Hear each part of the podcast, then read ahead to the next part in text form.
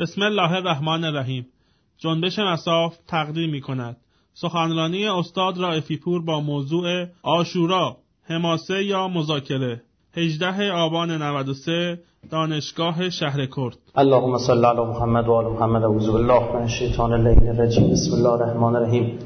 السلام علیک ابا عبدالله و علی الارواح التي حلت بفنائک.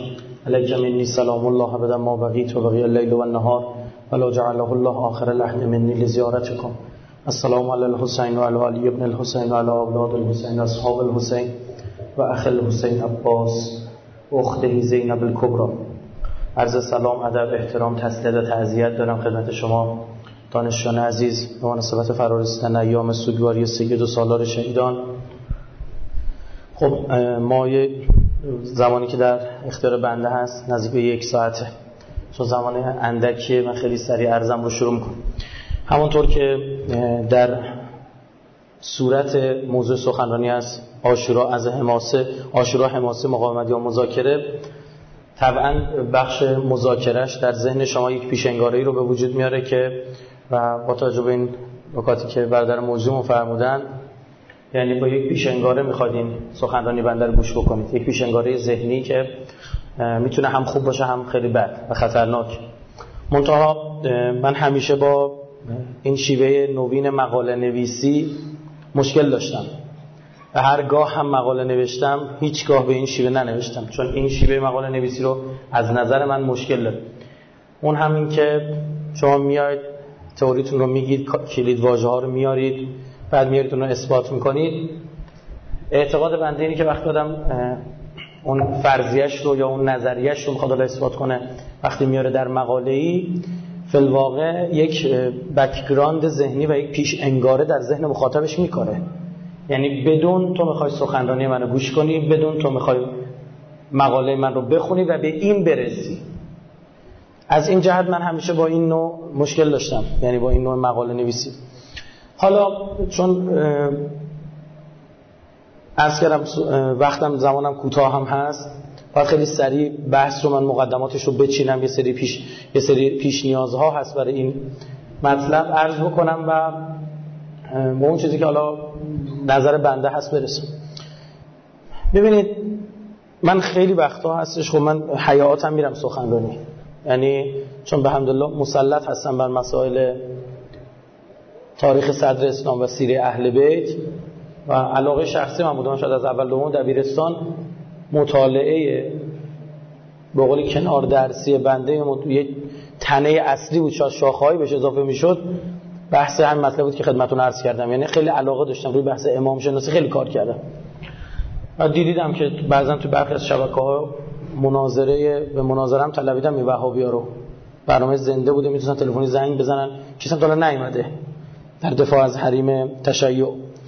خدمت شما عرض بکنم که یکی از مشکلاتی که من بارها دیدم تو منبرهای ما گفته نمیشه و خیلی هم مرتبط میشه با موضوع امروز، این که ما ریشه های شکلگیری یک سری مسائل رو نمیدونیم و با معلول ها دست و پنجه نرم میکنیم. این خستمون میکنه.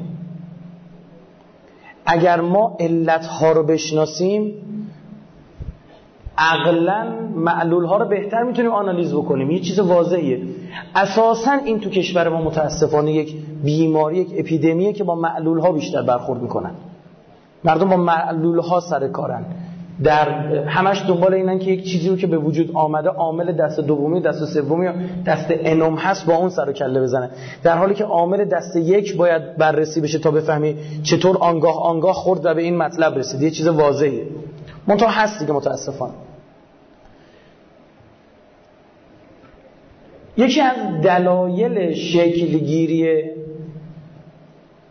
اتفاقات سال شصت و یک هجری و اتفاقات ناگوار سال شصت و یک هجری که این امت اسلامی به جای برسه که سر امام زمان خودش رو ببره، سر چه کسی رو ببره؟ سر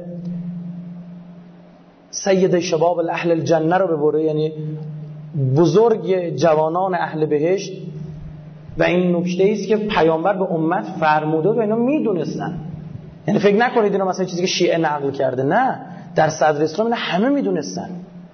اصلا وقتی حضرت علی کربلا به میدان میره، عده شمشیر زمین میندازن. چنان این شباهت به پیامبر زیاد بوده، حالا ژنتیک دیگه ها، از نوادگان پیامبره. چنان شباهت زیاد بوده میگن پیغمبر زنده شده دوباره. اون پیرمرده که پیغمبر دیده بودن شمشیر می‌ریزن زمین. وقتی رجز میخونه میگه انا علی ابن حسین ابن علی، منم علی پسر حسین پسر علی، میگن آقا یکی دیگه شمشیر بردارید. باز هم نمیفهمن. ابو عبدالله میاد عمامه پیامبر رو سرش نشون میده، میگن عمامه پیغمبر، عمامه پیامبر رو سر من. آی فلانی تو که تو این سپاه هستی، تو مگه ندیدی به این بار در واسه من چی گفت؟ چرا؟ اما چی میشه که نمیبینن؟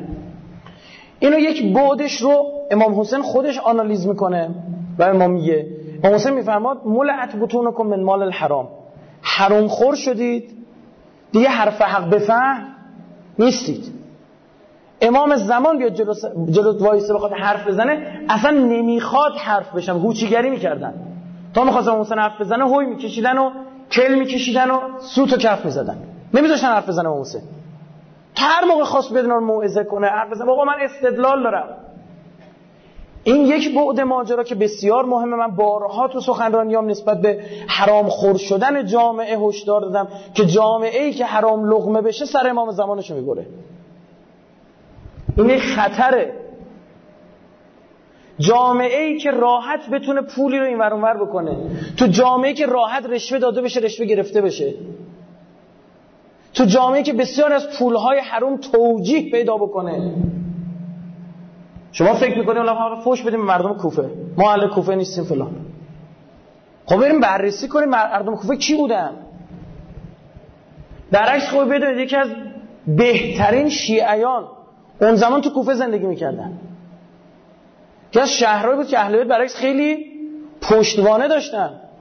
اما چطور میشه این اتفاقات تو کوفه میفته؟ اینا تا ما بررسی درست نکنیم، اتفاقات تاریخ درست بررسی نکنیم، چون امروز این موضوعی که مشخص شده عاشورا از حماسه حماسه مقاومت یا مذاکره، عاشورا عاشورا حماسه مقاومت یا مذاکره، ما باید حماسه مقاومت رو بفهمیم. مقاومت درباره کی؟ مقاومت درباره در برابر کی؟ اینا کیان؟ اینا چیان؟ مگه اون شمری که اون روبرو وایستاده مگه تو صفین تو رکاب امیرالمومنین نبود؟ وقتی من تو زیارت عاشورا دارم میگم لعن الله شمرا، لعنت بر شم، خود این بابا رو دارم لعن میکنم یا آن دلایلی که باعث شده اینجوری چپ بکنه، اون تفکرات که باعث شد چپ بکنه، اون خصلت‌های منفی که باعث شد این چپ بکنه، یا اونا رو دارم نفرین میکنم. اگر اون خصلت‌ها رو من دارم لعن میکنم، آیا بررسی کردم ببینم اون خصلت‌ها رو خودم هم دارم یا ندارم؟ ما مشکلمون یه فرده. بله بله ان الله شمر، همون شبر نزل جوشن، در اون شکی نیست. کسی هم دوست نداره رو بگه خدا بیامرزه براش بفرسته. اما مادر دنیا کارش زاییدن امثال شمر هاست تو در طول تاریخ. شمر که تمامی نداره. همین داعشی‌ها تو کربلا می بودن کارایی میکردن شاید شمر نکرده بود. که بعید میاد ازشون؟ چیز خیلی واضحیه. اون خصلت ها اگر درست تبیین نشه که قیام ابا عبدالله در مقابل صرفاً افراد نیست، در مقابل اون خصلت هاست، در مقابل اون رذائله، اگر اونها درست بررسی و تبیین نشه، در طول زمان ما سوزنمون گیر میکنه فقط روی شمر. عرض کردم اون شمر باید فوششو بخوره، هیچ حرفی نداریم. اما نکته‌ای که وجود داره این مطلبه عزیزان، ریشه بسیاری از این مطالب برمیگردد به سالهای فتنه قتل خلیفه سوم. به صورت ویژه بگن از صدر اسلام باید بررسی بشه. پس از قتل خلیفه سوم جامعه اسلامی به سه به چهار دسته تقسیم میشه. یک، افرادی که میگفتند از اول حق با علی بود. خب بعد از خلیفه سوم، بعد از قتل خلیفه سوم کی به خلافت رسید؟ حضرت علی. میگفتن از اول حق با علی بود، حالا بهش رسید، حق به حقدار رسید. به اینها میگفتن رافضی، یعنی کافر. تعدادشون هم خیلی کم بود. اون تعداد شما بگی خیلی چند ده هزار نفر فلان، نه اینطور نبود، تعدادشون کم بود اینا. دو، کسانی که میگفتن هر چهار خلیفه‌ای که تا حالا سر کار اومدن بر حقن، به اینا میگفتن اهل جماعت. اینها هم تعدادشون کم بود، خوبه بدونید. تو اون بره ها اینا هم تعدادشون کم بود. دو دسته دیگه هستن که یارکشی سیاسیشونو کردن. درعکس من میخوام به شما بگم خیلی جریانات سیاسی بوده تا اینکه الزاماً مذهبی باشه، چون طرفه نماز دارن میخونن. در لشکر عمر ابن سعد روزی ده هزار نفر در فرات میرن غسل شهادت میکنن. عمر سعد وقتی میخواد دستور حمله بده میگه یا خیل المسلمین، ای گروه مسلمونا. از شمر حدیث نقل کردن یک عده، حالا ما که قبول نداریم احادیثو، دو تا حدیث نقل شده، یعنی کسی که راوی حدیث بوده میگفته از پدرم شنیدم، پدرش از فلانی شنید، اینطوری. اونش عرض کردم احادیث مرتد شیعه نیست، چون آدم به ذات فاسقه، یعنی به لحاظ رجالی ما همچین کسی رو قبول نداریم. شمر کسی که سال بعدش عبدالله ابن عمر پسر خلیفه دوم میگه من دیدمش کنار خونه کعبه داره فتوا میده در مورد اینکه یک پشه رو دست این نفر کشته بشه خونی میشه این دست، این خون نجسه یا نه. برعکس فتوایی هم که شمر میده فتوای درسته، فتوای درست هم میده. بحث سر اینه که کدام، این نکته است، کدام برداشت از اسلام درست بود. آیا هر برداشتی از اسلام درسته؟ آیا هر برداشتی از دین موسی ادامه حرکت موسی بود؟ بعد از موسی دو جریان فکری به وجود میاد. یک جریان فکری که علمدارش هارونه، من برمیگردم دوتا گروه هم میگم بهتون توضیح میدم. هارونه که در اقلیتن و میخواستن هارون رو بکشن، مجبور شد سکوت کنه. یک جریان فکری هم جریان سامریه که گوساله میسازه. جالب بدونید قرآن میگه سامری میخواست گوسالش رو علم کنه، از دین موسی مایه گذاشت. میدونی که سامری گفت موسی مرده، سی روزه قرار بوده برگرده، شده چهل روز، درسته؟ از دین موسی مایه گذاشت. چی گفت؟ گفت هازا الهکم و اله موسی فنسیه. گفت این خدای شما خدا خدای موسی است، یادش رفت بگه. یعنی گوسالش رو به عنوان خدایی که معرفی کرد، موسی دین موسی مایه گذاشت. این طرف هم حضرت هارون سکوت میکنه. وقتی موسی برمیگره چرا سکوت کردی، این انحراف رو دیدی سکوت کردی، میفرماد انی خشیت ان تقول فرقت بین بنی اسرائیل، منم بر مبنای گفته ای تو که همون دین ماست، دین من هارونه، با اینکه تو چون از من بالاتر مقام تو ای موسی، منم پیغمبرم اما تو بالاتری، من باید به حرف تو گوش کنم. من وحدت جامعه رو حفظ کردم و سکوت کردم. خیلی جالب، انی خشیتو، به راستی من ترسیدم، فرقت بین بنی اسرائیل، بین بنی اسرائیل تفرقه بیفته. هر دوتا خانش دارن، برداشت دارن از چی؟ از دین موسی. این طرف هم توی اسلام هم چه اتفاق افتاد؟ در صفین ابو موسی اشعری میگه برداشت من اینه، برداشت علی هم اون باشه. خودشو در مقابل امیرالمومنین میبینه. مبنا چیه؟ اینا مبنا گم کرده بودن. بر مبنای کدام شاغول، بر مبنای کدام خط کش میگه این درسته یا اون غلطه؟ مبنا اون چیزی بود که پیامبر گفت من برای شما میذارم که شیعه و سنی به سند صحیح نقل کردن، احد الناس نمیتونه زیر سوال ببردش.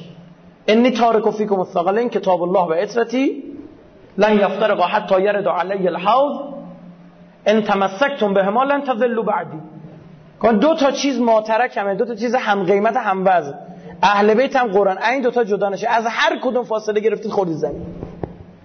لن تضلوا بعدی، لن یعنی نفی الی الابد تو زبان عربی، یعنی عمرن فارسی خودمون، عمرن گمراه نمیشه که دو تا با هم باشه. مبنا اون بود. حالا ببینیم کی مبنا دستش بود. داستان سر اینه، برم به اون دو تا گروهی که موندن. پس یکی شد رافضی‌ها که میگفتن از اول حق با علی بود توی چهار تا. دو، اهل جماعت میگفتن هر چهار تاشون حق دارن. گروه سوم بهشون میگفتن علوی و شیعه. خیلی جالبه لفظ شیعه تو اون برهه برای این افراد استفاده میشدن. اینا میگفتن شیخین بر حق بودن، یعنی جناب خلیفه اول خلیفه دوم، دقت کنید، و بعد از شیخین حق با علی بوده. عثمان یک سری اشتباهات داشت، به قتلم رسید، فامیلاش آواز سر کار، پارتی بازی میکرد برای فامیلاش، جامعه اسلامی خراب شده بود. به اینا میگفتن علوی یا شیعه. یک دسته دیگه هم بود میگفتن نه خیر، شیخین بر حق بودن، عثمان هم بر حق بود، علی و امس علی و اطرافیانش مثل مالک اشتر و حسنین پسراش قاتل عثمانن. به نام میگفتن عثمانی، رافضی، شیعه یا علوی، عثمانی، اهل جماعت. بعدها به اون گروهی که میگفتن از اول حق علیه شد شیعه، زیگلان هست، و اون چیزایی که اونایی که میگفتن هر چهار تاشون راست میگفتن شدن چی؟ سنی. بعدها. اما شما اینو شما مثلا این ابن ابلحدی که شرح نهج البلاغه نمیشه اصلا سنیه. خب شما میبینید توی کتابای تاریخی نوشتن شیعه است، یعنی چی؟ یا برخی از شبکه‌های وهابی میگن شیعه است. اینجا مخاطب نمیفهمه منظورش این شیعه چه، یعنی چی؟ میگن نه، او ابوبکر و عمر رو قبول داشت، اما بین عثمان و علی کیو انتخاب میکرد؟ علی رو انتخاب میکرد. شهر کوفه بر مبنای همین نگاه و جدال سیاسی دو تیکه شده بود. یک تیکه شده بود چی؟ محله بطیخ، سیفیکارها، الان همین الان توی عراقی بطیخ یعنی هندوانه. دو، محله ماهی فروشان سماک. اونا عثمانی بودن، سماکی ها، بطیخی ها چی؟ علوی بودن. اون سی هزار نفری که بلند میشن میرن در کربلا ابا عبدالله رو به شهادت میرسونن از عثمانیان. یک اسمس مزخرف و مزهکی بود میومد، آی نمیدونم منتظران مهدی به هوش باشید، حسین را منتظرانش باشید. شرور این حرف اصلا مشکوکم من به کسانی که اینا رو پخش میکنن و متاسفانه عده‌ای هم جاهلانه به خاطر ارادت که به ما از صدران اینا رو انتقال میدن. اینطور نیست. اینا وقتی ابو عبدالله گفت چرا میخواید منو بکشید چی گفتن؟ گفتن بغضن لعبیک، از بابات بیزاری. کدوم شیعه امیرالمومنین بیزاره؟ اینها عثمانی بودن. نکته جالبتر به شما میگم، شما در مورد زهیر که از شهدای عالی مقام کربلاست، شما شنیده که زهیر به لحاظ این دسته‌بندی سیاسی کدوموری بود؟ عثمانی بود. اصلا بعدش میاد از امام حسین، کاروانش با کاروان امام حسین هم مسیر شده بود.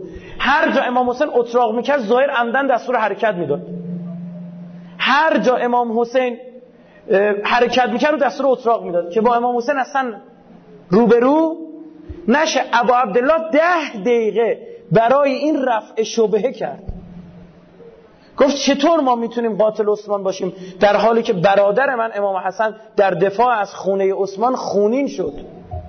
بلازری در انصاب الاشراف میگه حسن امام حسن امام حسن مجتبی علیه السلام در دفاع امیرالمومنین بهش گفتش که اگر عثمان کشته بشه اینا خودشون عثمانو میکشن، بعد پیرهن عثمانو علم میکنن میگن ما کشتیم، ادعاشو ضرب مثل دیگه، گفت پیرهن عثمان علم نشه، بعدها میان خون عثمان از ما طلب میکنن، نگذارید عثمان کشته شه. امیرالمومنین دو سه مرتبه اومد میانجیگری کرد، ماجرا رو ختم به خیر کرد. عده‌ای در داخل قصر عثمان خراب کردن. من یک سخنرانی کردم با عنوان فتنه‌های آخرالزمان، سه ساعت و پنجاه و هشت دقیقه است. دو تا فتنه رو بررسی کردم در طول تاریخ، یکیشو قرآنی یکیشو تاریخی. قرآنی سامری، تاریخی همین فتنه قتل عثمان. بعدش شاخصه رو از این بیرون کشیدم، فرمولو تابع رفتاری از این بیرون کشیدم، گفتم تو آخرالزمان هم همین اتفاقا خواهد افتاد، چیز جدیدی رو نمیشه من به شما بگم، فقط مصداقا عوض میشه. اونا رو خوب بشناسید، همین امروز هم میتونید بشناسید، فردا هم میتونید بشناسید، صد سال دیگه هم میتونید بشناسید، هزار سال دیگه هم میتونید بشناسید. خواستید برید اونجا گوش کنید، محل بحثم نیست.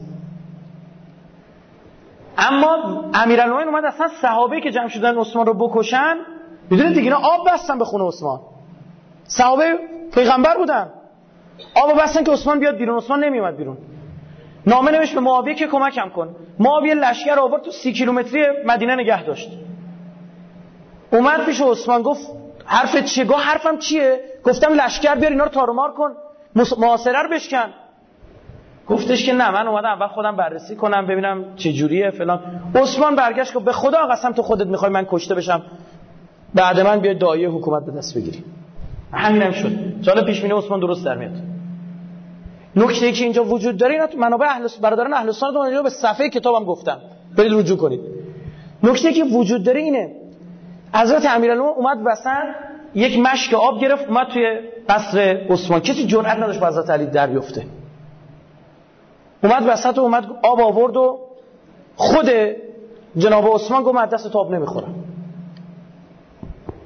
بعد امیرالمومنین گفت من اینا رو دور میکنم، تو هم قول بده این فک فامیلاتو که آوردی سر کار اینا رو بزنی کنار، بیت المال رو درست تقسیم بکنی.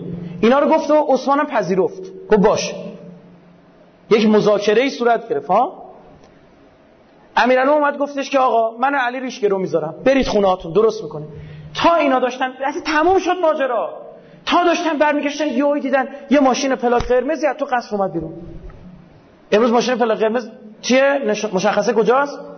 دولت هاست. بارکالله. اون موقع مرکبا رو یه داغی میزدن که معلوم شد این دولتیه. شهرهای مختلف میرفت تیمارش میکردن مفتی.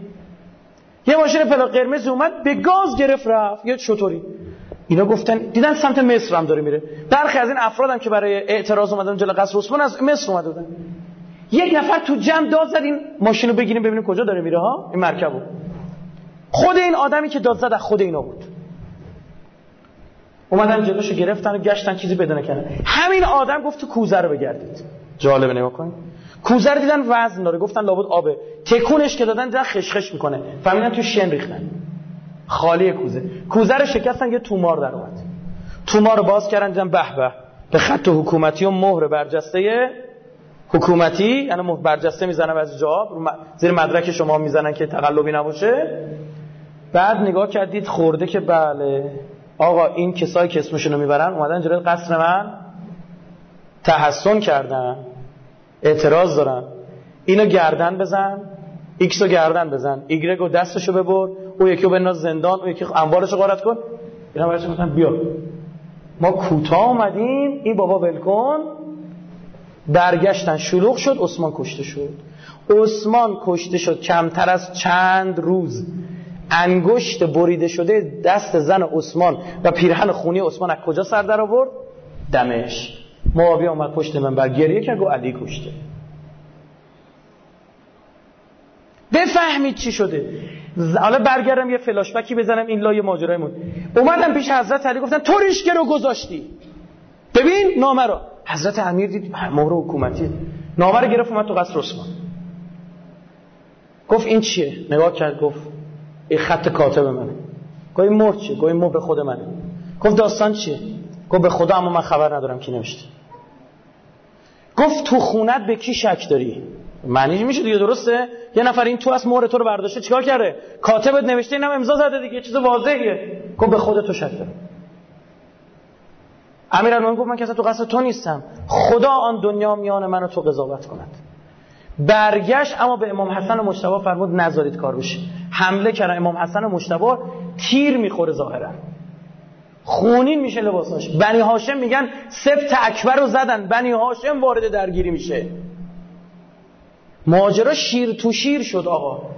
بعدها چون این هیچگاه تنویر افکار عمومی صورت نگرفت، روشن نشد از آن مردم، اینها موند. یک روزی در عاشورا بروز کرد. اون مال حرام، اون قدرت طلبی، اون شهرت طلبی، اونا رو بگذار. اما اینا چی میگفتن؟ یوم الحسین یوم العثمان. آب بستید آب میبندید. فهمیدید چی شد؟ تا اینا درک نشه ماجرات حقیقتش آشکار نمیشه. جالب بدونید بسیاری از افرادی که در سپاه مختار میجنگیدند اینها علوی بودند. یعنی چی؟ یعنی خلیفه اول خلیفه دوم رو قبول داشتن. جالبتر کسایی که تو سپاه امیرالمومنین بودن جلو معاویه جنگیدن، در جمل جلوی برخی از صحابه جنگیدن، در صفین جلوی معاویه جنگیدن، اینا هم علوی بودن. یعنی چی؟ یعنی خلیفه اول خلیفه دوم قبول داشتن. ببینید وقتی اینها درست بررسی نشه، حلاجی نشه، شما ریشه ها رو نمیدونید. فکر نکنید یک اتفاقی توی کشوری میفته اگر تنویر افکار اون صورت نگیره این میشه یک ادیپ، میشه یک عقده. جای جاش وقتی بروز پیدا بکنه شما خشونت های عجیب غریب میبینید. بغضا لابیک یعنی ما نگه داشتیم اون جنگایی که بابات کرد.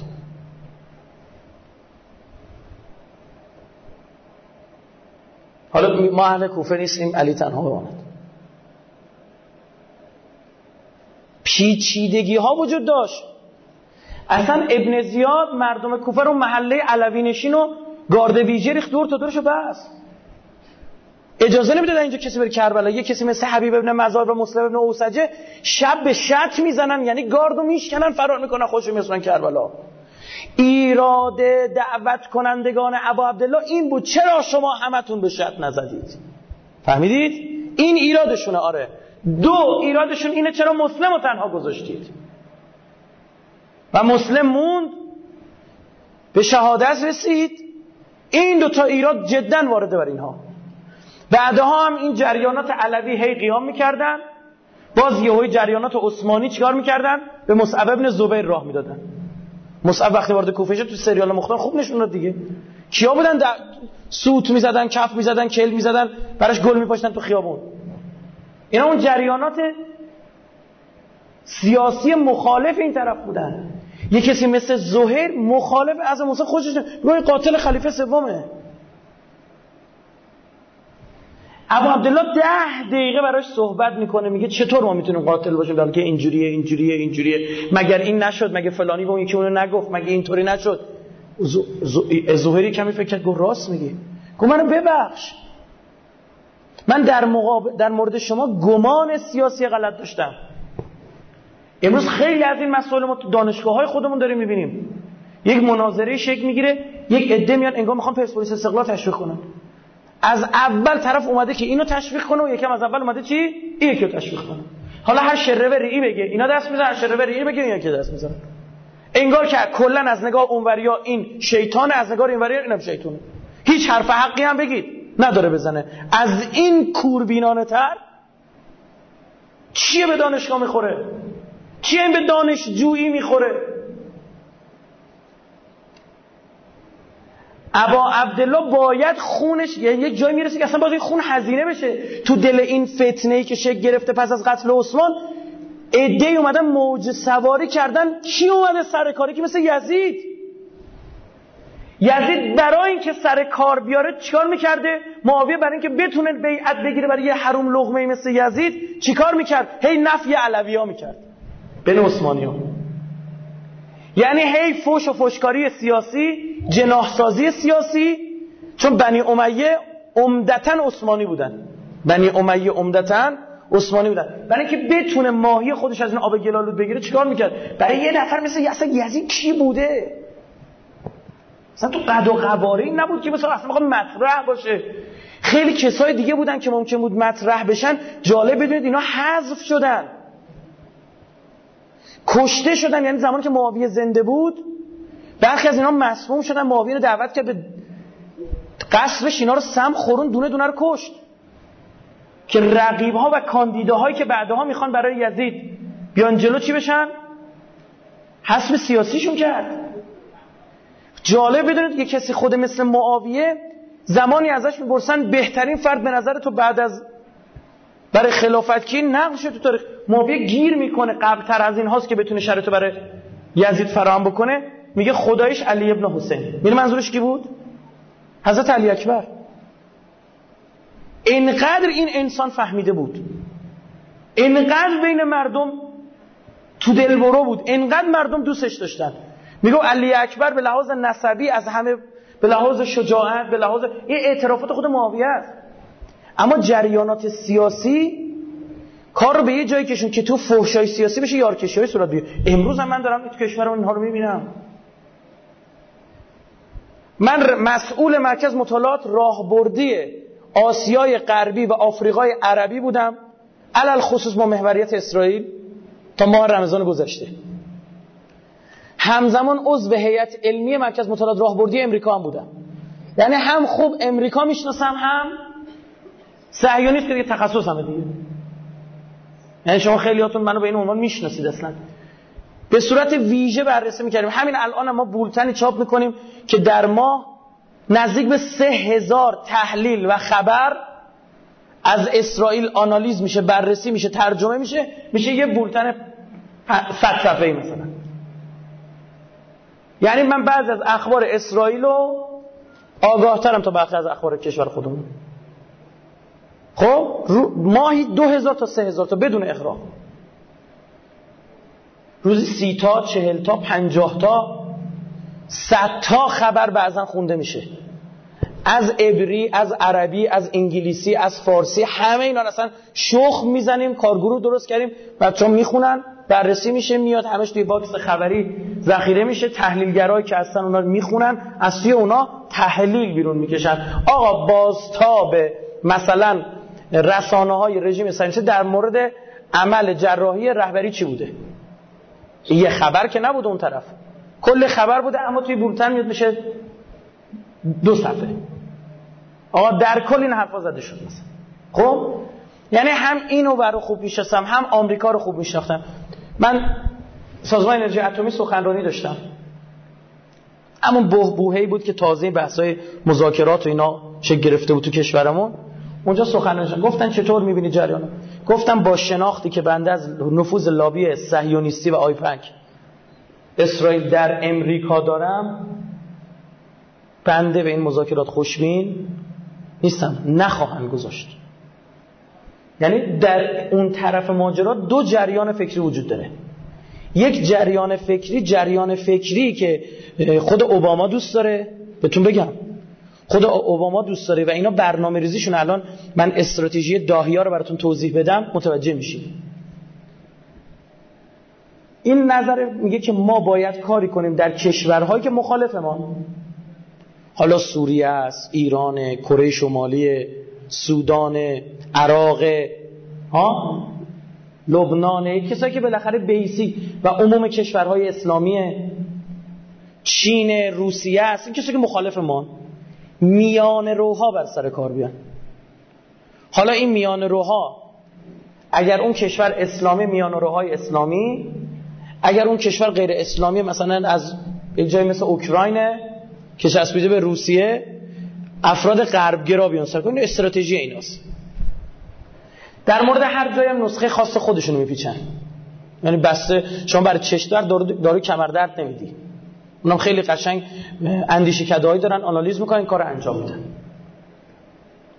جریان فکری اوباما خیلی دوست داشت در کاخ سفید که بتونه این مشکلشون رو با ایران کلا حل بکنه. آمریکا سالهاست، یعنی اینکه سالهاست، من بهتون میگم به جرئت از دو هزار و شش به بعد آمریکا به این نتیجه رسیده باید خاورمیانه رو ترک کنه. آمریکا دیگه نمیتونه تو خاورمیانه هزینه نظامی بکنه. الان هم دیدید چند تا چند تا سرباز میفرسته عراق سر ماجرای داعش، پانصد تا، صد تا، هزار تا، اینجوری لشکرکشی دیگه نی. برنامه‌ریزیشون اینه چابکسازی نظامی صورت بگیره، پایگاه‌های نظامی کوچک اما چابک، و بیا دور تا دور روسیه و چین رو پایگاه‌های نظامی بچینه. چرا؟ چون تشخیص داده که ابرقدرت‌های اقتصادی آینده دنیا کیان؟ همینا، علل خصوص چین. شما می‌بینید اومد با میانماری‌ها بستن، هیلاری کلینتون سفری داشت به میانمار، در اونجا گفتن اجازه پایگاه نظامی رو گرفتن از میانماری‌ها، چون از همسایگان چینه دیگه، در نزدیکی چینه. بعد در عوض اینجا دقت کنید، میانماری‌ها هم شرط داشتن، مذاکره کردن. گفت چی؟ گفتش که ما یه سری مسلمون داریم اینجا، میخوایم با اینا خورده حسابی داریم پاک کنیم. امریکایی گفتن باشه، ما چشمامونو میبندیم، رسانه هامونو لال میکنیم. هزاران نفر رو قتل عام کردن، زنده زنده تو آتیش سوزوندن، صدای احد الناسی در نیامد. برید برید کشتار مسلمانان در میانمار، فقط عکساشو سرچ کنید و فیلماشو تو یوتیوب سرچ کنید، نمیتونید نگاه کنید. طرف زنده تو آتیش داره میسوزه، میخواد از آتیش بیاد بیرون، با چوب میزنن تو سرش، گیج میشه، آتیش رو دستش میبینه، آستینش میبینه آتیش گرفته، نمیتونه تکون بخوره، زنده زنده میسوزه. کیا؟ کسایی که بودیستن و میگن آی اینا نمیدونم گوگوری مگورین و اینا نمیدونم صلح طلبن و آقای دالای لاما اصلا پدر صلح جهانیه و اشره بلا که فوق تخصصشن بلدن بگن و مردم رو خر میکنن، احمق میکنن تو کل دنیا. یک مشت آدم دیوانه‌تر از اونام اینا رو باور میکنن. یه چیز واضحیه دیگه. عربستان سعودی الان حقوق بشر داره، زن حق رانندگی نداره، گردن میزنه. بزنید تو یوتیوب بنویسید ضرب العنق فی سعودی، گردن زدن در عربستان سعودی، فیلماشون میاد قشنگ میارن، یارو زن اندونزی بدبختو گرفتن آوردن دستاشو بستن با یه ضربه از پشت گردن میزنه کله مثل توپ قل میخوره میره اون. بعد این طرف اونجا نید. من نمیگم که مثلا یه وقت شما برداشت نشدین باشه بگم آقا من دارم کلا دفاع میکنم و تو کشورم حقوق شهروندی کاملا داره رعایت میشه، نه خیلی تو نیست. واسه من خودم جز منتقدینم، من جز منتقدین پارتی بازیایی هست که تو کشور ما داره صورت میگیره و برابر نیستن خیلی در مقابل قانون. در مقابل من منتقدم، خیلی جا من راه نمیدم برای سخنرانی. یه چیز واضحه، هیچ ربطی هم به این دولت و اون دولت نداره. خب اما بحثم اینه که خب بابا منصفانه نگاه کنیم، این کثافت اندیشی‌های سیاسی رو بریزیم بیرون. یا نگاه کنیم آقای عربستان سعودی الان حقوق بشره، چرا صدای اینا تو عمود اینا در نمیاد؟ اون کشور سلطنتیه، پول نفت اول میریزه به حساب اون ملک عبدالله، بعد او تقسیم میکنه بین بقیه. این مال خودشه، برداشته اسم فامیلش رو گذاشته رو یک کشور. بچه سعود ابن فیصلن، فرزند محمد ابن سعود، اسم سعودی واسه خودم کشوریه، من به کت رو گرفتم بچه خودمون. اینو من برام یک کشوری رو بگیرم بهش بزنم رائفی آباد، مال خودمه. سو خیلی موضوعی که دیگه مزخرفه. بعد داستان سر اینه. حالا ببینید چیه؟ بماندین. اومد تو میانمار، این طرف اون طرف، مثلا تایوان، کره جنوبی، ژاپن، اینها دور تا دور چین رو بگیرن ببرن. منتها این طرف اگر خوب دقت کنید، اگر منطقه خالی میشد آمریکا، کشورهای عربی حاشیه خلیج که اینا عموما هم امریکاییان، اینها نگرانی خلأ قدرت داشتن. میگفتن اگر منطقه خالی بشه بلا استثناء جریان حاکم تو خاورمیانه کیه؟ ایرانه. اینو چیکار کنید؟ جالب بدونید پیشنهاد این بحثو ملک عبدالله میده. یک ضرب المثل عربی استفاده میکنه تو اون جلسه که سران ترکیه هستن، همشون جمعن، امریکایی‌ها، اروپایی‌ها جمع. ملک عبدالله میاد پیشنهاد میده، میگه ما در زبان عربی یک ضرب المثلی داریم که میگیم آهن رو آهن پاره میکنه. در مقابل این گروه‌های مقاومت که اینها شکل دادن، باید گروه‌های مقاومت با نگاه مقابل شکل بگیره. گروه‌های مقاومت چی؟ تکفیری. بیش از سی میلیارد دلار تا الان عربستان هزینه کرده. باید متوجه باشید اوباما دوست داره هر چه سریعتر ماجرای منطقه حل بشه و خودشو قهرمان حل معضل ایران معرفی کنه. دقت کنید، اصلا دموکرات‌ها خیلی دوست دارن اتفاق بیفته، بگن بیا ایران چیکار کردیم حلش کردن. اما منتهای اینجوری این سادی کرد. چرا؟ چون تو آمریکا چند پارگی قدرت وجود داره. بله، یک جریان کنگره است، کنگره دست جمهوری خواهاست. اینا را اگه نشناسید، اگه جامعه آمریکا رو نشناسید، نمیتونید درست آنالیز کنید. بعضی از مسئولین ما نمیشناسن این جامعه رو درست. در امریکا جریان‌های پشت پرده هستش که نمیتونن قدرت سازی میکنن. جمهوری خواهایی که مقابل دموکراتایی که الان سر قدرت هستن تو امریکان، اینا چند تا جریانه پشت فکری دارن. یک، خوب دقت کنید، یک بخش اصلا یک بحث بحث تقابل سیاسیه. یعنی جمهوری خواه دوست دارن بعد از دموکرات‌ها دوباره برگردن سر قدرت، کنگره رو به دست بگیرن، کما اینکه کنگره رو هم به دست گرفتن. به خاطر همین مخالفت سیاسی میکنن، عین همین کاری که چپ و راست با هم میکنن تو مملکت ما. خب الان کلا کار مثلا آقا چی میشه نگاه کن. من اون روز مثلا داشتم روزنامه میخوندم، یکی از مشکلات اصلا مضحک بود، یعنی خدا وکیلن یادم نیست، یه مشکل اصلا عجق وجقو که الان حضور ذهن ندارم که اصلا مثلا واقعا ربط گودرز به شقایقه. بعد خدمت شما عرض می‌کنم اینو برداشته بود چسبونده به احمدی نژاد روزنامه اصلاح طلب. بعد همون روز یه دونه از این طرفیا اصولگرا زده بود که آقا این کاهش بارندگی تقصیر دولت. بابا دیگه ابر نمیاد بباره. یه موقع هست شما میگه کاهش مثلا این قطعی آب تقصیر دولت به خاطر که خوب برنامه ریزی نکرده. یه موقع میگه بارون نباریده تقصیر دولت. خب ببین اینا میشه اون کثافتکاریه که آدم نگران میشه. یعنی تو فضای دانشگاهی بعد اینا تفکیک بشه، حرفا چیه؟ من از هر دو تا روزنامه حالم به هم خورد. گفتم نگاه کن چه چرت و پرتا میشه، دیگه شر و بر دیگه. حالا هر چی کم و کاسه داره بنز گردن دولت قبل، اون طرفی هم بیاد بگه حالا دیگه هر چی از آب بارون هم نمیباره، فردا شاب سنگ هم بخوره توی یه جایی بگم مثلا تقصیر دولت. خود بنده رو دقت کرده باشید تو این یک سال گذشته، با اینکه تو این حوزه تخصص داشتم، مطلقا سخنرانی در مورد مذاکرات نکردم.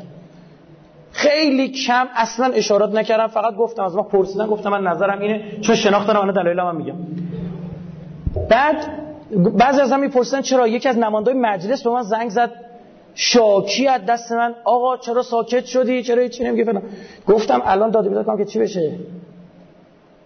الان به هر حال این نمایندگی از جمهوری اسلامی داره این مذاکرات چی میشه، صورت میگیره.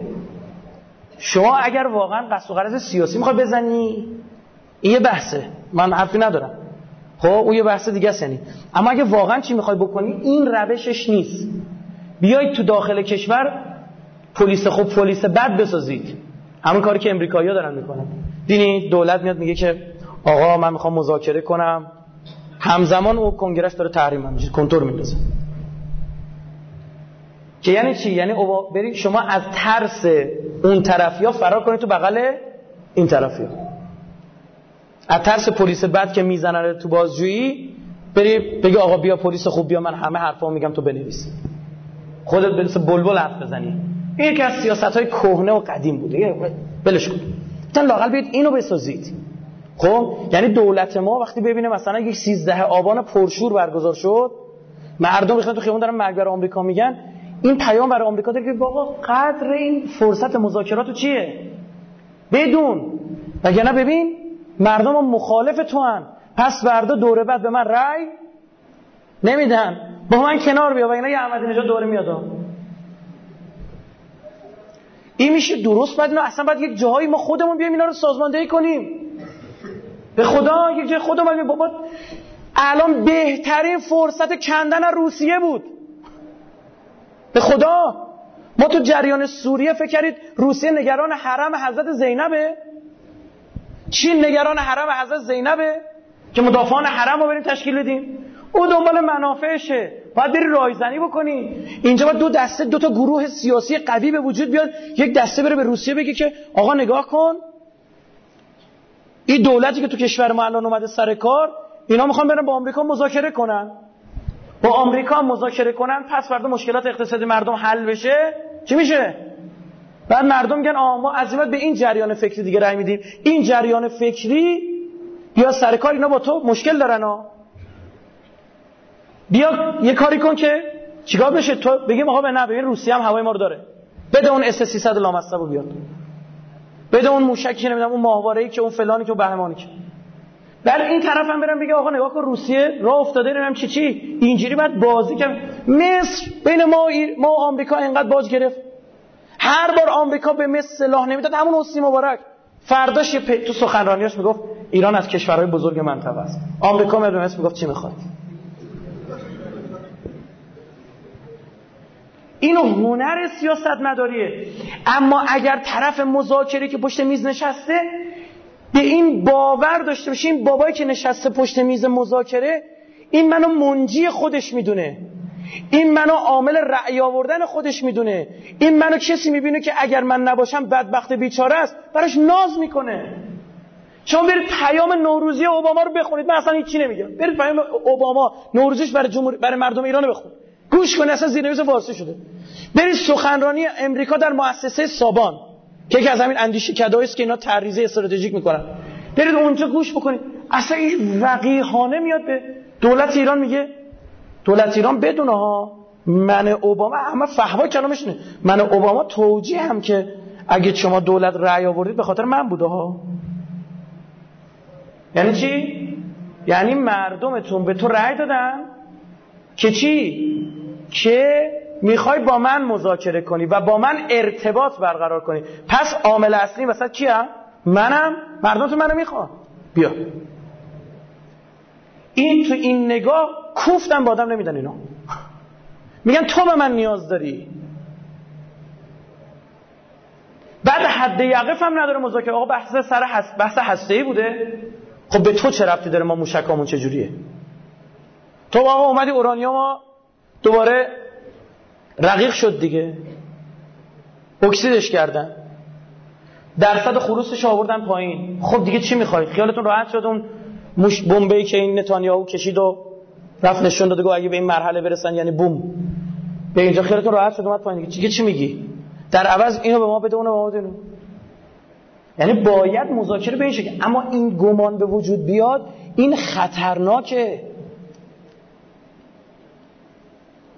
این شما نگاه بکنید رهبری بعد از اون همون اوایل که تیم مذاکره کننده رفت به امریکا، ایشون چی گفت؟ گفت من از تیم مذاکره کننده حمایت میکنم، اما یه سری اتفاقاتم تو نیویورک افتاد خوب نبود.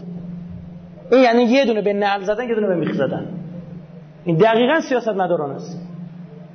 و از طرف دیگه اصول مشخصه. آقا این درسته از نظر من. پیامبرم مذاکره کرد.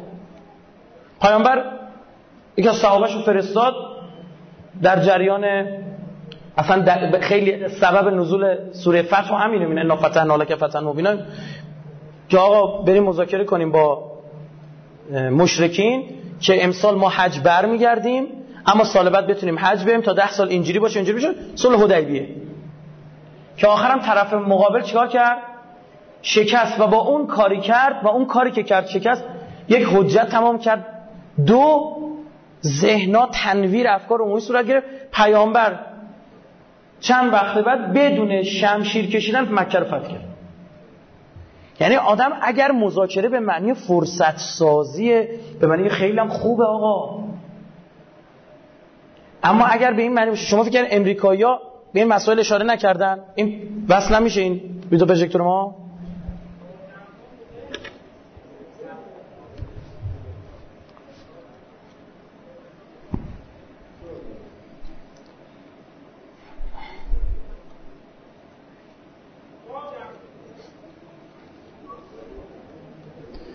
بلا فاصله بعد از حالا یه چیزایش هست من واقعا نمیتونم بگم اینو، چون به دلایل امنیتی که بر کشورمون داره یه سری چیزا نمیتونم واقعا توضیح بدم. خب اما اون چیزی که میشه امروز تو این جلسه دانشگاهی گفتم، منم یه آدمیم که هفتاد هشتاد درصد سخنرانی تو دانشگاه هست، از ابتدا هم تو دانشگاه شروع کردم. خب یه سری نکات من میخوام مثلا خدمت شما عرض کنم. فیلمایی که فیلمایی که از قبل ساخته شده شروع روش بحث میکنم. خب یه سری از فیلم‌ها از قبل از انتخابات ما ساخته شد، یک سال قبل از انتخابات ما اکران شد، یک سال قبلش ساخته بشه یعنی چی؟ دو سال. حالا دو سال گذشته زمانی به خورده چیز. شما مثلا این اوباما عبارتی که استفاده میکرد برای مذاکرات و برای تحریم ها، بحث تحریم های فلج کننده بود. یعنی چی؟ یعنی تحریم های ما جمهوری اسلامی رو چیکار میکنه؟ فلج میکنه. این بر مبنای نظر کی بود؟ گوش کنید، اینا بشناسید این آدما رو. بر مبنای نظر مارک پالمر بود. مارک پالمر در آره دستم. مارک پالمر در طرح موسوم به دلتا میگه یک مثلثی رو ترسیم میکنه، میگه با این مثلث جمهوری اسلامی بزنید زمین. یک ضلعش مهار ایران. مهار تحریم تو این در میومد. کلا همه‌جوری ایران نگه داره، بیشتر از این روش نکنه. دو نبرد رسانه‌ای تا میتونید شبکه ماهواره‌ای و اینجور چیزا بسازید و رو ایران حجمه وجود بیارید که دقیقاً اجرا شد.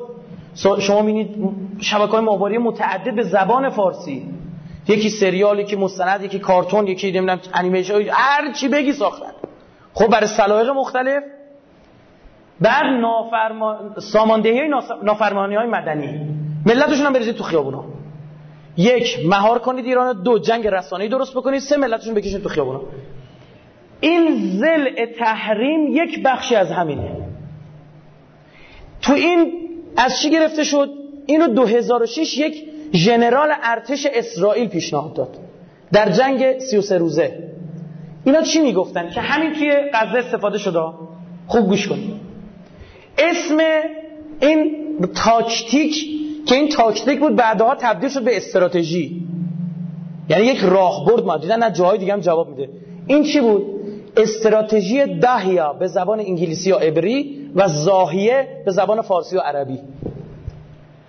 استراتژی زاهیه چی میگفت؟ جنوب بیروت منطقه شیعه نشینی داره به اسم زاهیه. اینا میگفتن در جنگ سی و سه روزه در اواسط جنگ یکی از جنرال های نگاه گفت جنوب بیروت یعنی منطقه زاهیه رو به خاک و خون بکشید، انقدر از مردم عادی از کودک و بزرگ زن و بچه بکشید که خود مردم زاهیه برگردن خیر کیو بگیرن؟ حزب الله لبنانا. بگن تو چه غلطی داری میکنی؟ برای چی میری با اسرائیل برمیری؟ بشین سر جات دیگه. دکترین زاهیه تو غزه اجرا شده امسال جنگ پنجاه و یک روزه. چیکار کردن؟ گفتن انقدر بکشید از بچه هاشون. از شما میدید مثلا دیوید اوفادیا یک تک تیرانداز اسرائیل میگه من سیزده تا کودک فقط کشتم، تو صفحه فیسبوکش گذاشت دیگه با افتخار، من سیزده تا کودک فقط کشتم. که این ننه بابا این بچه اینا برگردن به حماس بگن بابا به تمک سر جات دیگه، ببین جنبش فتح چه روز خوبی دارن با اسرائیل مذاکره میکنه، تو همش مقاومت مقاومت به پدرت در اومده. یعنی چی؟ یعنی جریان‌هایی که مقاومت میکنن رو بزنید، له کنید، فشار به دولتاشون الزاما نیارید، فشار به کی بیارید؟ به مردماشون بیارید که دیگه امثال اینا رو انتخاب نکنن. تنبیه استراتژی اسم دیگه‌اش، امریکا غلط کرده. ولی این اسم این استفاده میشد آمریکا غلط کرد. شما مثلا ببینید که این، یعنی همین بحث در مورد ایران هم اجرا می‌خواستن بکنن، تحریما رو زیاد کنید که اینها بگن مردم به اینجاشون برسه، برگردن بگن عجب، اسم تحریما رو گذاشت تحریما چی؟ فلج کننده. ایران فلج بشه، اصلا هیچ کاری نتونه بکنه. بعد برگردن بگن آقا نگاه کنید تمام اینا تقصیر چیه؟ تقصیر این نگاه مقاومت، این نگاهی که ما باید مبارزه کنیم، این نگاه باید ایستادگی کرد، نگاه استقامت. نه اینا همش از تیم در میاد. بعد دیگه این نگاه بشید بذار کنار. یعنی چون توانایی حمله نظامی به جمهوری اسلامی رو نداشتن، چون توانایی حمله به جمهوری اسلامی رو نداشتن اومدن چیکار کردن؟ تو سطح تحریم ها پیاده کردن. وگرنه در مورد غزه که توانایی حمله داشتن، هم تحریم بود هم حمله نظامی. در سوریه هم تحریم بود هم حمله نظامی. یعنی سه اراذل لوباشو شوروندن ریختن به هم. شما تو این فیلم شما نگاه کنید ببینید چی میگه، تو سریال. سلام علیکم. جالب ببینید نماینده ایران که برای مذاکره اومده روی ویلچر میاد. یعنی کاملا تو ذهن میخوابونه تحریم های فلج کننده. فلج شدی مجبور شدی به من صحبت کن. محیط محیط کجا اومده؟ اینا با یه هواپیمای ملخی اومدن. چون هیچ قطعی نداره هواپیماشون. بک‌گراند این تصویر یک هواپیمای بزرگ که روش نوشته یونایتد استیتس. خب میگه تو برای قطعات هواپیما برای این نیازمندی برای که بتونی بپری چون فلج شدی نیازمند منی. او سر پا میاد، این نشسته. پشت سرش کسی که دارش میارد یک لباس نظامی سپاه تنشه.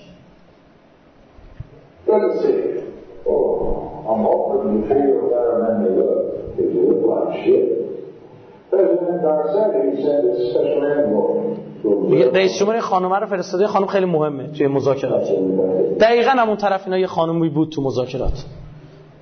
یعنی اینا فیلماش ما فکر کنم برای اینترتینمنت میسازن، یه خودم آدم جلگیج داریم تو مملکتمون اینقدر خلن میسازن که وا بشین سریال نگاه کن. خود نمیگه آقا جهود جماعت عاشق چشم‌بر من تو شده بیاد سریال با زیرنویس فارسی هم، نه با ترجمه فارسی که وقت سختت زیرنویس نگاه کنی، تا نگاه می‌کنی بالا میره، بالا نگاه می‌کنی تا میره، باید قشنگ هر دو تا برات. ما برای چی جهود جماعت که آب الله انگشتاش به چی که با زبونش جمع میکنه ما دارنشون شبکه زده. اینا فیلماشون آماده سازی ذهنیه نه اینترتینمنت الزاما. الزاما عرض کردم یعنی بله یه بخشش تفریح سرگرمی، اما تو دل همین تفریح سرگرمی ذهن‌ها آماده میشه. به یک بار اینا یک دونه فیلم تا الان نساخته بودن در مورد مذاکره اینا، به یک بار شروع شد فیلم‌ها ساخته شد. این خانم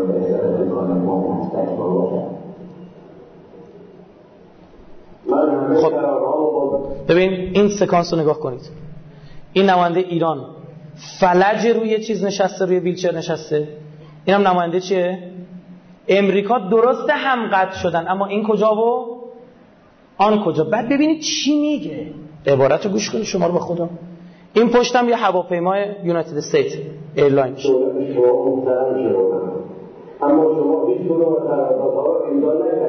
از الان هم داره میگه هیچ کدوم از این قرارداد امضا نخواهد شد. میگه تو فقط بیا چهار تا عکس بگیر و لبخند بزن و برو. همینجا میگه این با زن آمده، این با نیروی نظامی آمده. اینا خیلی مفهوم داره. یعنی اون اگرچه ما تو سینما چمون آدم خوب داریم اما اکثریت اینوش آدم گلگیج تشریف دارن، اونا دقیقاً برعکسه. یعنی سینما چیشون خیلی قدر و خبره و سیاستمدار و زرنگن.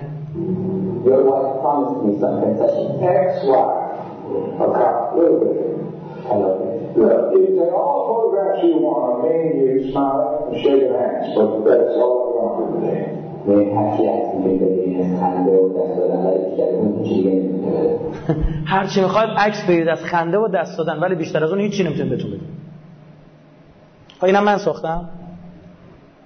من رفتم تو آمریکا نشستم فیلم ساختم ها. در این صورت زندانی‌ها اعدام میشن. اونم فقط چی میکنه؟ تحویل نظامی. زندانی‌ها اعدام. چرا میگه زندانی‌ها اعدام میشن؟ تو حافظه مردم آمریکا چی تو ذهنشون متبادر میشه؟ گروگانگیری. که مبادا زندانیای ما اونجا هستن چی بشن؟ اعدام بشن. شما یک راه دیگه برای چون بادی لنگویج و زبان بدن این امریکایی رو نگاه کنید چه جوری لم میده چه جوری خب من این چی بگم مثلا فضا اینجوری نخواه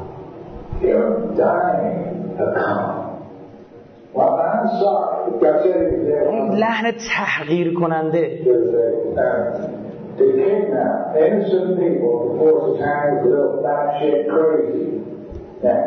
You have to let the enemies leave home. Did I get into you without circumcision?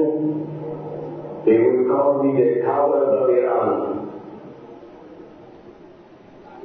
این یک سکانس از این فیلم. یک جالب حالا اینجا نگاه بکنید.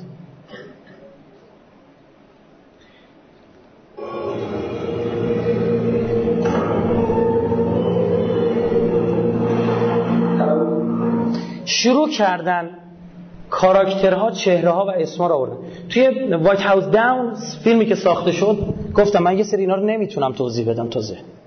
این صلاح نمیدونم. وگرنه بدونید منی که اینجوری چوب میکنم تو سوراخ صهیونیست‌ها و میرم هزار تا چیزو بیرون میکشم، بدونید در مورد اینجور چیزا مخم کار میکنه خیلی هم خوب.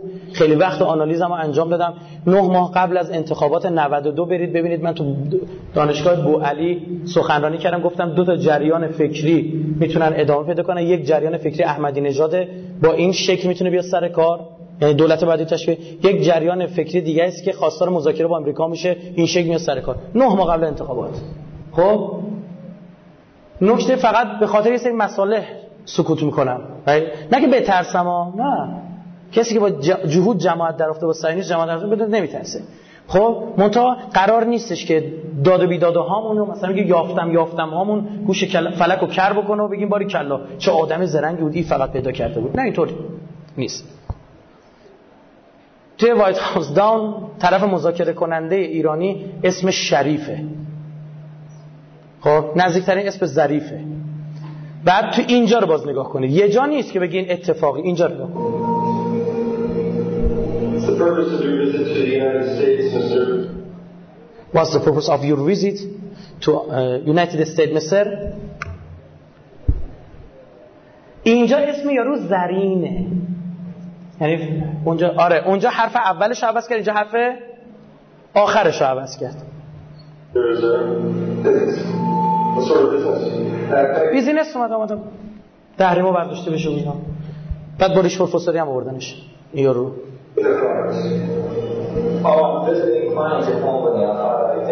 بعدش هم بهش گفت چقدر فرصت داری؟ اینجا بهش میگه یه سه روز بیشتر نمیتونی بدونی. ماکسیموم توی دیز. ما سه روزه حل میشه.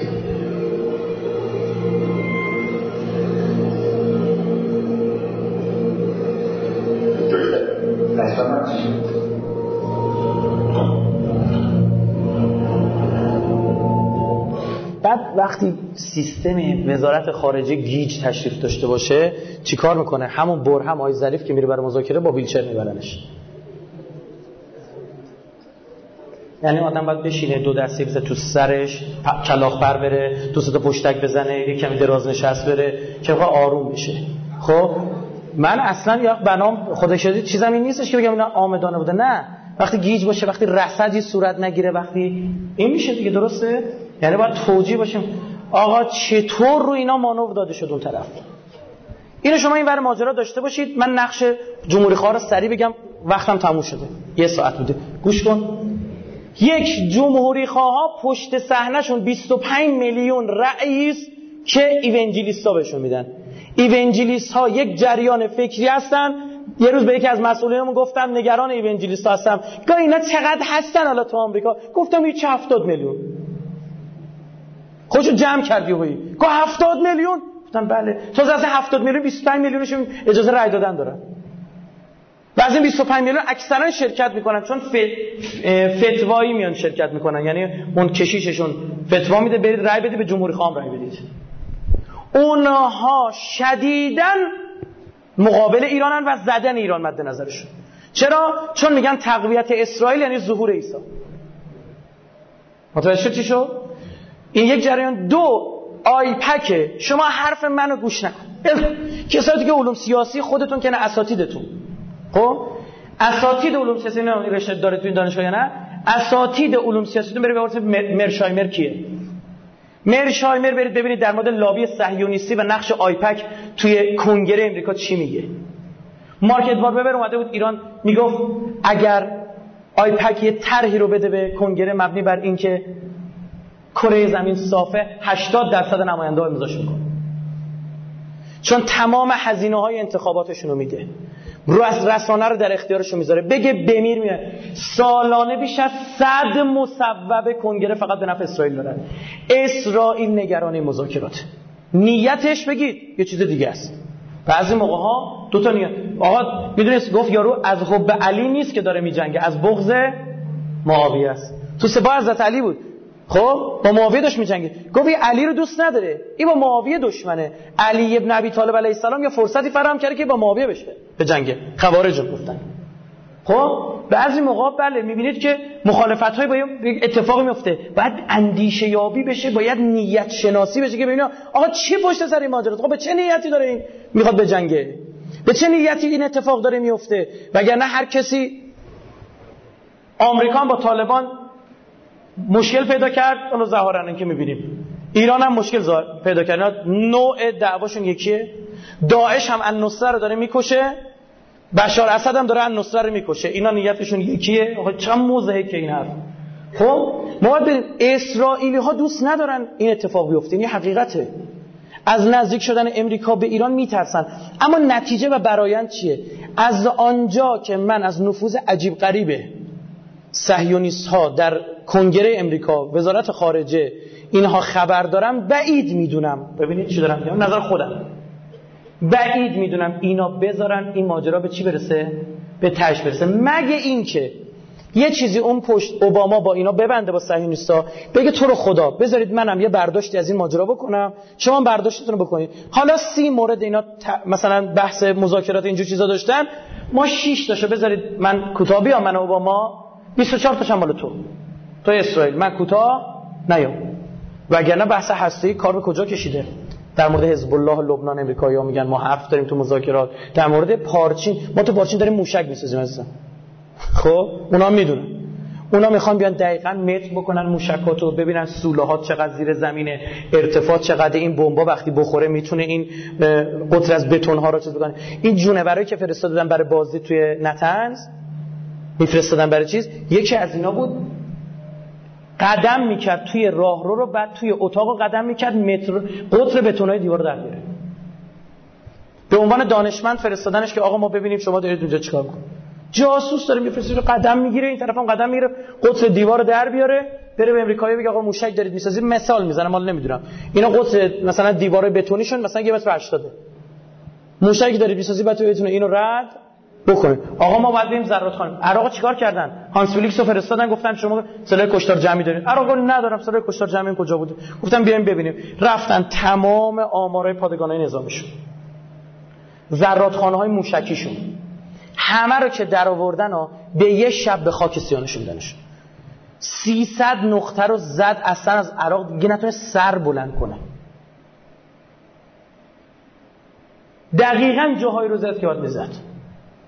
یعنی کاملا اینا شناسایی. با لیبی، آقا لیبی جنگ داخلی شده، به تو چه اون بیرون اومد کجاها رو زد، منطقه پرواز ممنوع اعلام کردن، فقط پالایشگاه میزدن، کارخونه میزدن.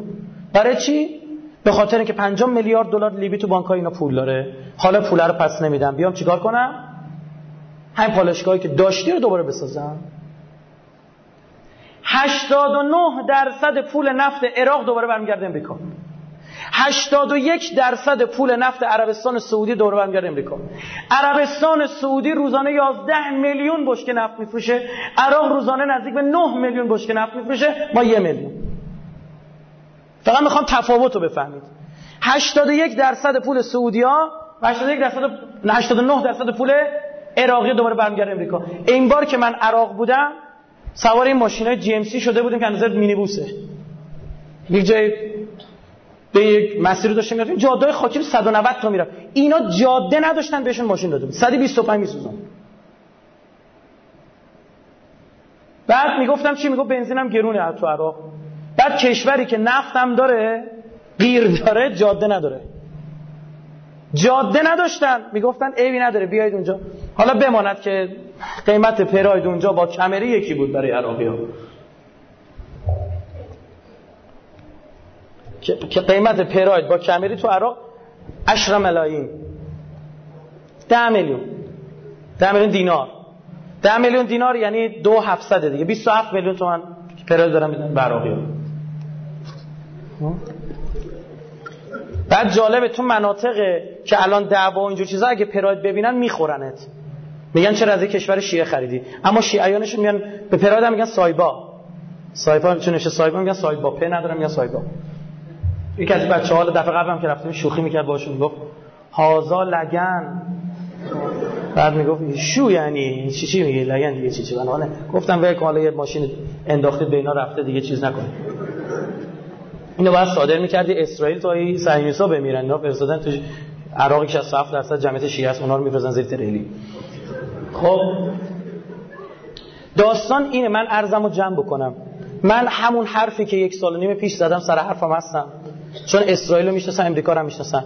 و نهایت اتفاقی هم که میفته اینه، برای یک چیز کوچیک امریکایی‌ها حاضرن معامله کنن به شرطی که شما آبرو بدی به جریان اوباما و اوباما کلی پوزشو بده، بگه دیدید بالاخره من مشکل با ایران حل کردم، نمیدونم از این فلان این بحثا و این در واقع داستان‌ها. و اینا بهتون بگم مذاکرات رو اجازه نمیدن به یک جای بند بشه، همین دوستان ادامه بدن، به حقوق بشر بکشونن، به زندانیان نم چی چی، بعد در مورد همه چی دوست دارن بحث بکنن. و مردم اینطور برداشت بکنن که راه نجات توی استراتژی داهیا اینه که یک زودپزیه داره شما رو میپزه، یه لوله بیشتر نیست برای فرار. اون لوله همونی که اونا میخوان، یا بپز بمیر یا چیزی که ما میگیم بگو آمریکا غلط کردن مثلا. در اینو میدونی چرا گفتن آمریکا غلط کردیم؟ این استراتژی ها یعنی عیناً همین لفظ استفاده کردن، چون حرف امام این بود که آمریکا هیچ غلطی نمیتواند بکنه. گفتن ما همین از همین شعار استفاده میکنیم. برید اون سخنرانی که بنده شش هفت نه نه دقیقه بیشتر نباشه کلیپش کات کردن اینترنت گذاشتن، مثلا پیش بینی رائفی پور انتخاب انتخابات نود و دو. خب اونجا سرچ بکنید، اونجا اصلا میگم که آقا اینا چه برنامه‌ریزی داشتن. اینه اگر شما میبینید ابا عبدالله میره، ابا عبدالله می وقتی میخواد بهانه، آخ ببخشید صندلی کچکول گشتن زیر ما. وقتی ابو عبدالله میره برای صحبت با عمر سعد، بیست نفر ابو عبدالله میبره، بیست نفر عمر سعد میاره. گوش کن. بعد ابو عمر سعد دو نفر رو نگه میداره، ابو عبدالله دو نفر رو نگه میداره. ابو عبدالله حضرت عباس و علی اکبر رو نگه میداره، عمر سعد پسرش رو نگه میداره و غلامش رو برمیگره. بعد امام حسین میگه چرا میخوای بجنگی؟ خودتو بدبخت نکن. من حسینم. میگه آخه نمیتونم، چاره‌ای ندارم. این ابن زیاد خونم رو خراب میکنه توی کوفه. ابو عبدالله میگه من خونه بهت میدم، تو بهانت خونه است. میگه املاکم رو تصاحب میکنه، میگه من تو مدینه املاکی دارم اونا رو بهت میدم. میگه زن و بچت، میگه من حسین تضمین میکنم زن و بچت چه. یهویی برمیگرده میگه گندمای ری. حضرت میفرماد به گندم ری نمیرسی، آخرین چیزی که تو میبینی پاشنه پا تو رخت خوابته. وقتی سرشو بریدن همینجوری شد. خب بعد تیکه میندازه به امام حسین، میگه که چی؟ جوش هم ما رو بسه، به جوش هم برسیم بسه. ابو عبدالله اونجا نرفته ببنده مثلا از اصولش یزیدی بپذیره، مطلقاً اصلا یزید قابل مذاکره نیست. پذیرفتن یزید یعنی اصلا, اصلا نمیشه برای اسلام از جزئی از اسلام گذشت، میفهمی؟ برای اسلام از بخش از اسلام بگذاریم، مثلا ما برای این کلیت داریم میجنگیم. خب اگر به معنای پذیرفته شدن یک ملعون، یک اصلا یک موجود آنورمال در در مبنای در تفکر مبانی اسلامی مثل یزید اصلا با چی میخوام برم ابو عبدالله برای پذیرفتن این نمیره که باشه باش من بیعت میکنم. نه بیعتی نیست، هیهات من نزله میمیرم اینو نمیپذیرم، چون اگه اینو بپذیرم تمام اصلا یه حسین معنی نداره. حس... حسین به رگ گردن، به قضا، به شکم، به این زیستن نعوذ بالله دنیوی و حیوانی که شماها فکر میکنید تعریف نشده. حسین به اون ابدیت، به جوانمردی، به ایثار، به گذشت، به اینها تعریف شده. من نمیتونم اینا رو بذارم، اونا رو بذارم. چرا؟ چون من حسینم و قرآن رو اعتقاد دارم که تو این قرآن سوره توبه آیه بیست و چهارش میاد یک مطلبی رو بیان میکنه. اینو بگم و عرضم تمام. چشم. این دیگه قرآنه. بسم الله. خودتون بخونید. قول بگو ان کان آباؤکم، اگه باباهاتون، ابناؤکم پسراتون، اخوانکم داداشاتون، ازواجکم زناتون، عشیرتکم فک فامیلاتون، خونتون، نجاتتون، ترک و فارستون، عرب عجمتون و اموال اقترفتموها، این اموالی که دارید و تجارتان تخشون کسادها، و اون تجارتی که میترسید سودش کم بشه، و مکسا که نترزونها، و اون خونه‌هایی که بهشون رضایت دارید، دوستشون دارید، احب علیکم، اینایی که اسم بردم این هشت گروه برای شما محبوب تره، علیکم من الله از راه از الله و رسولی و رسولش و جهاد فی سبیله و جهاد در راه خدا، فتربصوا حتی یأتی الله به امره، منتظر باش تا امر خدا برسه، والله لا یهدی القوم الفاسقین، تو فاسقی. خدا رسول خدا چی؟ جهاد در راه خدا. این هشتایی که گفتم، باباهاتون، پسراتون، داداشاتون، زن و بچه‌تون، فک فامیلا و خونتون، خون اموالتون، تجارتی که میترسید پولش کم بشه، اسکنتش بیاد پایین، سود مالیش بیاد پایین، و خونه هاتون، اینا احب علیکم. این آیه آیه آیه است که حسین ابن علی میذاره. حسین ابن علی پدرش شهید نیست؟ حسین ابن علی پسراشو در راه خدا نداد؟ حسین ابن علی برادر نداد در راه خدا؟ حسین ابن علی همسا... همسرش و عشیرش به اسارت برده نشدن؟ حسین ابن علی اموالش و تجارتش و مساکنش رو ول نکرد؟ میبینید امام حسین اومد اصلا این آیه رو تفسیر کنه، گفت آقا من دیگه اصلا قرآن من مبنا دارم، اگر توی یزید مبنا نده. معاویه بعد از صلح با مثلا چی گفت؟ گفت اصلا من برای اینجور چیزا با شما نمیجنگم، اینقدر نماز بخونید تا بمیرید، به من چه، من حکومت میخواستم به دست آوردم. اما نگاه امیرالمؤمنین و فرزندانشون این نیست. به امیرالمؤمنین گفتن آقا تو قبول کن عمل به, شی... به سیره شیخین. عبدالرحمن ابن عوف گفت تو بشو خلیفه سوم. حضرت علی گفت من دروغ نمیگم، عمل نمیکنم. به چه قیمتی؟ ابو عبدالله اگه رفته با عمر صد صحبت کرده بر سر اینه که اون رو هدایتش کنه، نه اینکه بیاد بگه که آقا باشه حالا چیکار کنیم. چند یزید چیکار میکنه؟ چون یزید فسق آشکاره، یزید کفر آشکاره. اصلا یک جاست امام حسن میره با معاویه بحث میکنه، میگه اینو بده اونو بگیر، چون معاویه فسقش مثل یزید آشکار نبود. یزید واضح بوزینه باز عرق خوره، یه میمونش بود مرد، سه روز عزای عمومی اعلام کرد. ابو قیس بود چی چی بود، سه روز عزای عمومی اعلام. اون بابایی هم که کنار این بوده میمونش رو اسب بوده، اسب پشت میتاخت افتاده به درک واسه شد میمونه. بعد اون بابا رو گفت گردن بزنن، اون بدبختی که گفت تو چیکاره بودی میمونه من اینجوری شد. یزیدی که وقتی سر ابو عبدالله میارن اصل حرفش تو این اش بری شاعر بود دیگه، الا یا ایها الساقی ادر کاسن و ناولها، این این مال یزیده، این مال یزیدش. حافظ میاد اینو ادامه میده میگه نه اگر واقعا تو در در مورد ساقی صحبت میکنی باید اینو بگی که اشخاصان نمود اول ولی افتاد مشکل ها، این علای آیه از ساقی ادر که اصلا و نابل ادر یعنی دور بده، که اصلا کاسه ای یعنی در مورد عرق خوری. اون شاعر ما عارفانه صحبت میکردن، اون نه اون هم هم کاسه عرق اونو گفت. این یزید اومد شعر خوند، لعبت همینجور چوب میزد به لب و دندان مبارک ابو عبدالله، عرق میخورد تو جلسه میگه لعبت هاشم بالملک فلا خبرن جا ولا وحی نظر، بنی هاشم با ملک و حکومت بازی کرد، میخواست حکومت رو به دست بگیره از بقیه عربا، وگرنه نه خبری اومد و نه پیغمبری بود و نه این حرفا، این همش چرت و پرت.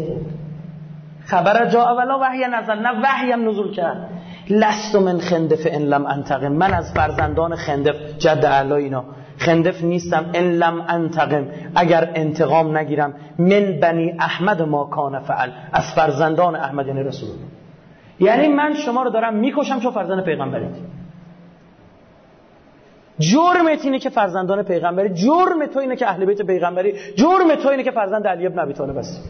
و الا عزیز من امام حسین مخالف سیاسیه، حس شد، کشیدش دیگه ها. از تاختنتون چی بود؟ کسایی که کربلا رفتن میدونن، یک انشالله همتون برید و حتما برید، اصلا به آینده موکول نکنید کربلا. کربلا چیزی نیستش که به این سادیا اون دنیا از سرتون بگذرن. بهتون بگم اصلا حسین ابن علی همه چیش فرق میکنه، اصلا حسین جنس همش فرق میکنه، اصلا حسینی که امروز میبینی داره ماجرا مشکل حل میکنه تو عراق. اگر یک روزی به این اروپایی‌ها میگفتی امام حسین چی داری براش گرونگان، میگفتی آخه سرشو بیگناه بریدن، ای من کسی سر میبره. امروز تو عراق اروپایی‌ها داره میبینه سر بریدن، بگه آقا زن و بچه‌شو به اسارت بردن، ای من کسی زن و بچه‌شو به اسارت میبرن. همین امروز داره میبینه چه جوری زن و بچه‌های این کردها رو به اسارت بردن، شیعیان رو به اسارت بردن، داعش. ای بچه شش ماه رو مگه سر میبرن؟ امروز داره میبینه، خود رسانه‌هاشون دارن مخابره میکنن که بچه نه ماهه رو، بچه هشت ماهه رو از رحم مادر در آوردن، سر جنین رو بریدن. یک جا دیگه یک بچه نه ماهه رو سر بریدن. همه اینها داره اثبات میشه که بگه نه بوده. عزیز من دنیا اثبات میکنه و یک حسینی باید تا خون بریزه، خون باید وسط بریزه که نگه واسه پول اومد، واسه پله اومد، واسه حکومت اومد. تا آخرین لحظه میگفتن الان بیعت کن، کسی دیگه باهات نمونده. میگفت حیوان من هستم، میمیرم بیعت نمیکنم. اینا رو ما اگر بیایم درست حسابی تم... ببین عزیز من، بیا تکلیف خودمون روشن کنیم. یا بعد یه نفر پاشو گذاشت تو قایق، پاشم گذاشت تو جزیره، بعد این قایقه داشت میرفت فاصله میگیره، میگفتن بابا لامصب یا بپر تو یا برو تو جزیره، میگفت نه هر دو تا رو دوست دارم. نمیشه، یا برو تو جزیره قایقو ول کن، یا به تو قایق بای بای جزیره. خب نمیشه هم عاشق حسین بود و هم بی اختیار در دل و در گل دل در گروه یزید داشت. اینجوری نیست. یزید نماد است، خود اون شخص لعنت الله علیه تا ابد. اما یزید نمادی است از چی؟ از طغیان بشر در مقابل تمام اخلاقیات. اسرائیل چیزی نیست که بشه سرش مذاکره کرد. اسرائیل بچه کشه، آدم کشه، جونوری که هیچکی تو دنیا حق نداره بهش حرفی بزنه. دیدید؟ کل دنیا هر چی میخواد زیر سوال ببر، فقط حق نداره اسرائیل و صهیونیست‌ها زیر سوال ببره. به خدا فوش بده، به پیغمبرا فوش بده، کاریکاتور بگه، چیکار، هیچ کی باد کار نداره. برات محافظ هم میذارن. الان از اون سالهاست که سلمان رشدی محافظ داره، ام آی فایو انگلستان براش محافظ گذاشته. تنها چیزی که تو حق نداری زیر سوال ببری صهیونیسم. اون چیزی که بر مبنای حسینی بودن ما زیر سوال میبریم. کوتابیان نیستیم، اینا یه مش تکفیری احمق انداختن جلو که حواسا رو پرت کنن. شما هم دیدید هر چی اینا جلو میان ما میگیم اینا دستن، اینا بازوهای اصل اما اسرائیل. من نمیگم، برید راز امیت ببینید چی میگه. راز امیت میگه ما باید از تکفیریا برای خودمون سنگر بسازیم، تحلیلگر رژیم صهیونیست. من نمیگم، موشه یالون میگه. موشه یالون میگه باید سوریه رو به هم بریزیم، بازوی ایران رو قطع کنیم، بعد میتونیم ایران رو بزنیم. تا موقعی که سوریه باشه نمیتونیم ایران رو بزنیم، چون مرزهای ایران اومده جلو کنار ماست. به ایران دست بزنیم از توی سوریه و لبنان ما رو با خاک یکسان میکنن. بعد اول اینا رو بزنیم بعد بریم سوریه. بعد مردم توجیه نیستن که عده دزم میان میگه آقا ما چرا داریم از سوریه دفاع میکنیم. میگم صبح بخیر برادر، تو دینم نداشته باشه، یعنی یه خورده علوم سیاسی اینجور چیزا توجیه باشه، میفهمی که تو خوزستان به جنگی خیلی بدتر از اونه که تو دمشق جنگی. علوم سیاسی بدونی میگه شیطان را در لانه بکش قبل آنکه در خانه بکشی. اونجا بجنگ. امیرالمومنین تو نهج البلاغه میفرماد کسی که با دشمنش تو خونه خودش جنگید شکست خورده. یاد بگی بتونی اون طرف بجنگی. حالا جالبتون بگم این کسی که روی ویلچر نشسته بود چهرتاً که رو تحریم‌های فلسفان داشته نشونه، چهرتاً به قاسم سلیمانی شبیه بود. یعنی سعی کردن تحچیره او رو در بیارن دیگه. با یک نظامی میاد فلان، دیدیم ما از سربازاتونو میکشیم ما وگرنه فلان میکنیم ما بهمون، یعنی لحن نظامی گونه بهش دادن. یعنی اونا هم میدونن که اصل ماجرا جریان مقاومته. منم به شما بگم اگر نمیبود همین جریان، سوریه تموم بود، عراق هم تموم بود، الان اینا تو کرمانشاه و ایلام ما داشتیم باشون میجنگید. بهتون بگم چون بیان شده توسط اینا، اینا اعلام کردن هدف اصلی ما ایرانه.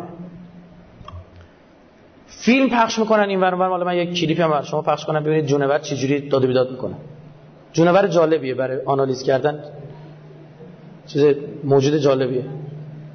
حالا برداشتی آدم بی سلیقه‌ای هم روش داده، گرگ و شغال و الاغ و این چیزا گذاشته، اونا بذار کنار، هم مطلب بگید. والله والله اقسم بالله العظیم، اقسم بالله العظیم، لفظای جلاله ها، اقسم بالله العظیم، اقسم بالله العظیم. اگر بر آنها قدرت پیدا می‌کردیم عمدن اسم خلیفه دوم میاره. از ما آنچه را که از عمر و صحابه دیدن خواهند دید. چرا؟ چون حمله به ایران توسط خلیفه دوم بوده. ایران داره میگه.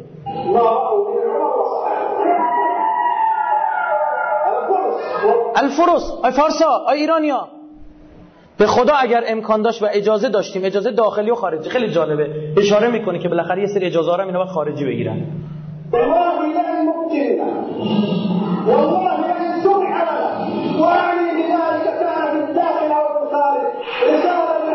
پیام میدادیم به اهل عوامیه و آنها که اهل صفیان. عوامیه منطقه شینشین عربستان که دیدی یه بمبگذاری هم کردن توی حسین نشون همین پریروز پس فجروز.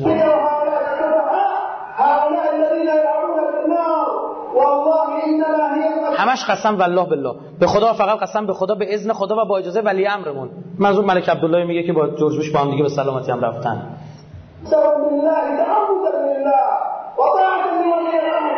وطاعة لولي امرنا، تعبدا لله وطاعة لولي امرنا. قسم به خدا.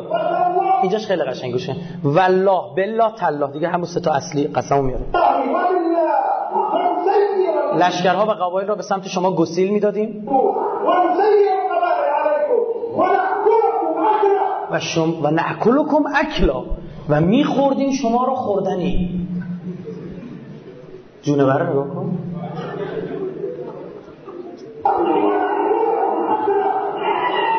اینا فرزندان همون هند جگرخوارن دیگه. اون چی؟ اونم آدم خورد. اونم آدم نشد. جگر حمزه رو در آورد، حمزه سید و شهدا رو برداشت، جگرش خورد. به دندان کشید.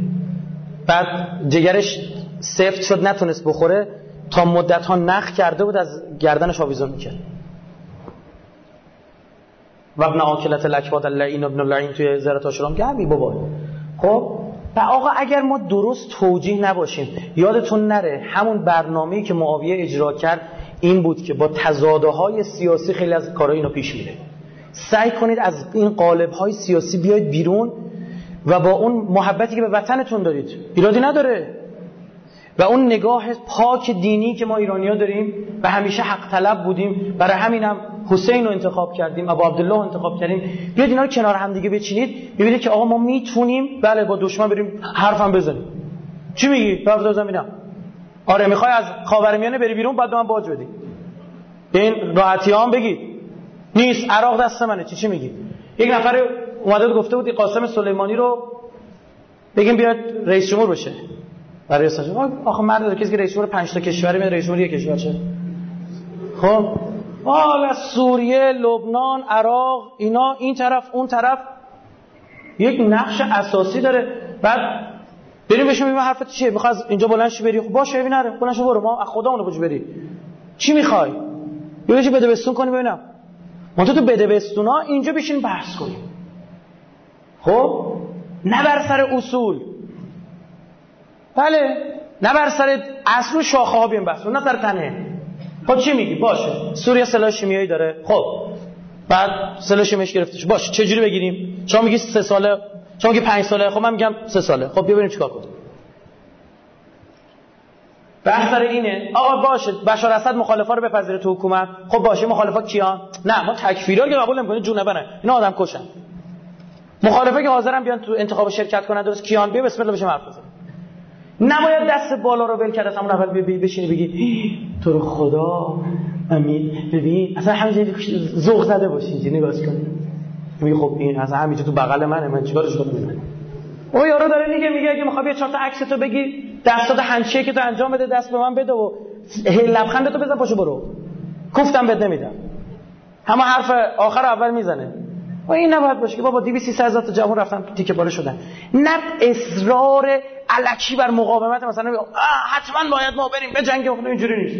براش پیامبر میگفت با صلح حدیبیه، یاد نمیگفتن نه، یک از این صحابه میگفت خودش گفت اعلام کردن منابع برادران اهل سنت من هیچ روزی مثل حدیبیه انقدر نبوت محمد شک نکردم. خیلی عجیبه، گفت به پیغمبرش شک کردم. نه اینجوری نیستش که الله هر پشت میز نشاستن. شما بدونید که بارها پیش اومده رئیس جمهورهای آمریکا نامه دادن به مسئولین ایران گفتن آقا سر این ماجرا ببشیم صحبت بکنیم، حرفای رد و بدل شده چیز جدید، اما اینجا چیز علنیه. و من هیچ وقت یادم نمیره اون موقعی که کمرم درد میکرد دکتر بهم گفته بعد برید توی استخرا بده. بعد یه چند نفر از کارگرای افغانی بودن اومده بودن توی استخر. استخر ما یه جایی رفتیم که عقل جن نرسه، تو میشناسن دیگه اونجا باید توی استخر سخنرانی کنی واسه ملت. خب آره، بعد خدمت شما عرض بکنم که من گفتم رفتم یک جایی که گفتم که به عقل جن نرسه. اونجا نشسته بودیم و داشتم راه میرفتم چند تا افغانی اومدن، من دیدم خیلی بدنای آماده‌ای دارن، یعنی عضلانی و فلان و بعد فقط دست و پا میزنن اینجوری آب میخورن. گفتم این میخواد شنابتون یاد بدم همینجوشن، مثلا تو پاتو بزن به این دیوار خودتو اول بده اینجوری روی آب برو فلان، این راه موندن رو تمرین کن. خیلی هم یکیشون زود یاد گرفت، یعنی همون جلسه تقریبا میتونست خودش دیگه آب نگه داره. صحبت شد ما چقدر پول میگیرید، چیکار میکنید، الان مثلا قیمت دلار اینجوری شده آیا بازم براتون میصرفه یا نه، چون ارزش پول ایران اومده پایین، پولی که اینجا در میارن اونجا نمیصرفه دیگه. خیلی از این کارگر افغانی رفتن. خب بعد داشتم اینا رو سوال و پرسش اینا میکردم، بعد گفت الان قبل این انتخابات داستانا بود، گفت توی افغانستان همه جا دارن به ما میگن تو این انتخابات جدید همینجوری میگفت ایران قراره به آمریکا دست خط بدهد که دیگر با آمریکا مصالحه کند، همینجوری دست خط بدهد، یعنی ایران دیگه کرکریشو قراره بعد سی و پنج سال بذاره کنار. گفت صبح تا شب دارن تو افغانستان به ما میگن. به من گفت گفتم خب پاشو برو دیگه. گفت نه اوضاع قراره خوب بشه. گفتم چرا؟ گفت آخه داستان اینه تو افغانستان به ما گفتن. اما گفتم بابا حالا بابا خنو داره عملگی میکنه باش تا خبرش بهت بدم. خب سرتون رو درد آوردم بیشتر از هر تایم من صحبت کردم. عذرخواهم، امیدوارم مفید بوده باشه. چه دعایی کنم بهتر از اینکه خدا پنجره باز اتاقت باشه. تعجیل در فرج امام زمان. خوشبختی همتون ان شاء الله. همتون دفعه بعد اومدم اینجا متأهل شده باشی صلوات بفرستید.